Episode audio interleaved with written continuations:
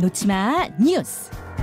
놓치마 뉴스 강승희 씨 어서 오세요. 안녕하세요. 예, 온라인상에 어떤 소식이 뜨거운가요?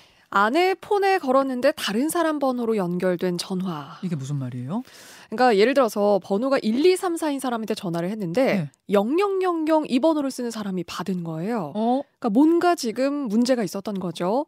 그런데 한 번도 아니고 여러 번이나 그랬습니다. 네. 걸 때마다 매번 다른 사람한테 연결이 된 거예요. 제가 분명히 강승희 씨 번호인 거 확인하고 눌렀는데 다른 뭐 김철수 씨가 받아요? 네. 어. 그다음에 또 뭐 김영수 씨가 받고 네. 뭐 이런 식으로 매번 이런 좀 반복되는 일이 있었던 겁니다. 네. 해당 통신사는 KT인데요. 사실상 이유를 모르고 있었습니다. 어. 처음에는 수신자의 휴대전화하고 연동된 스마트워치가 영향을 줬을 수 있다. 그러면서 껐다 켜봐라. 이런 해결책을 제시했는데 네. 이것도 해답은 아니었고요. 그리고 지금도 원인 파악을 위해서 조사 중이라고 이런 입장을 냈습니다. 이야, 어, 이거 되게 네. 신기한 일이네요.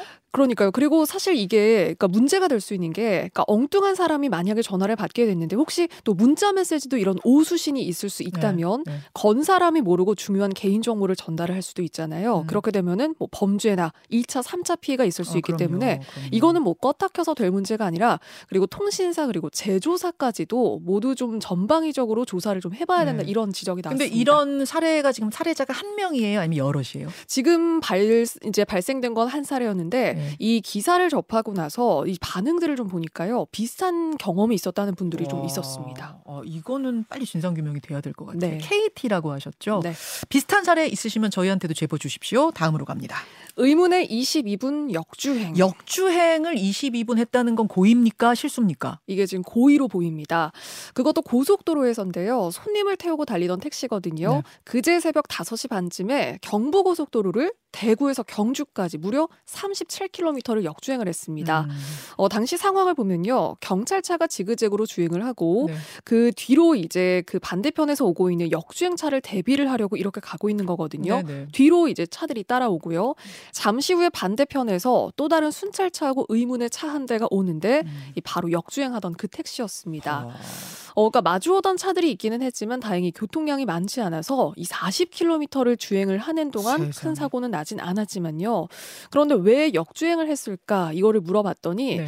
대구에서 그러니까 부산 쪽 방향으로 그러니까 영천으로 가려는 사람을 그러니까 손님을 태운 택시였는데 네. 기사가 서울 방향 고속도로로 잘못 진입을 했던 모양이에요. 음, 음. 손님이 이 방향 아니에요 이렇게 얘기를 했더니 네. 그때 그대로 달리던 방향에서 유턴을 해서 달렸다는 겁니다.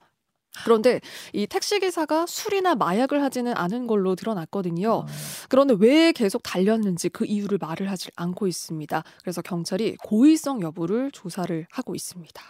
아니 지금 택시 기사가 이랬다는 거는 운전 전문가 아닙니까? 네. 무슨 초보 운전자여가지고 헷갈렸어요도 아니고 어떻게 운전 전문가가 40km를 고속도로에서 역주행을 할 생각을 하는지 그러다가 사고가 나면 얼마나 큰 어, 사고가 그럼요. 날지를 뻔히 아는 분이 답답한 노릇이네. 이유도 설명 안 했다니까 더 답답하네요. 네. 아, 이 큰일 납니다. 이건 정말 기막힌 사건이네요. 다음으로 가죠.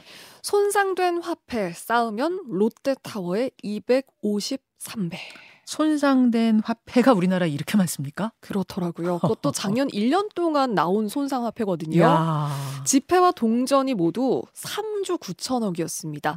한 줄로 늘어놓으면은 경부고속도로 왕복 76번을 할 수 있고요. 이야. 그리고 8,800m인 에베레스트 에베레스트 산의 16배 분량입니다. 이게 어디서 나왔나 좀 봤더니 네. 집안에 현금을 보관했는데 이게 불이 나면서 지폐가 일부 타버렸거나 음. 땅 속에 묻어놨다가 현금에 곰팡이가 쓸어서 이게 썩어버린 그런 경우도 있었고요. 음흠. 뭐 유명 연못에 던졌던 그 동전 있죠. 종전도 그것도 있고. 다 수거를 했더니 음. 이만큼이 나온 겁니다. 음. 어, 이제 특히 작년에는 코로나 때문에 그 줄어있던 대면 상거래가 일단 회복된 영향이 있고요. 그리고 5만 원권 같은 경우에는 지금 수명이 거의 다 했거든요. 음. 2009년에 발행됐는데 수명이 15년 정도라고 아, 하고요. 종이돈 수명이요? 네. 아.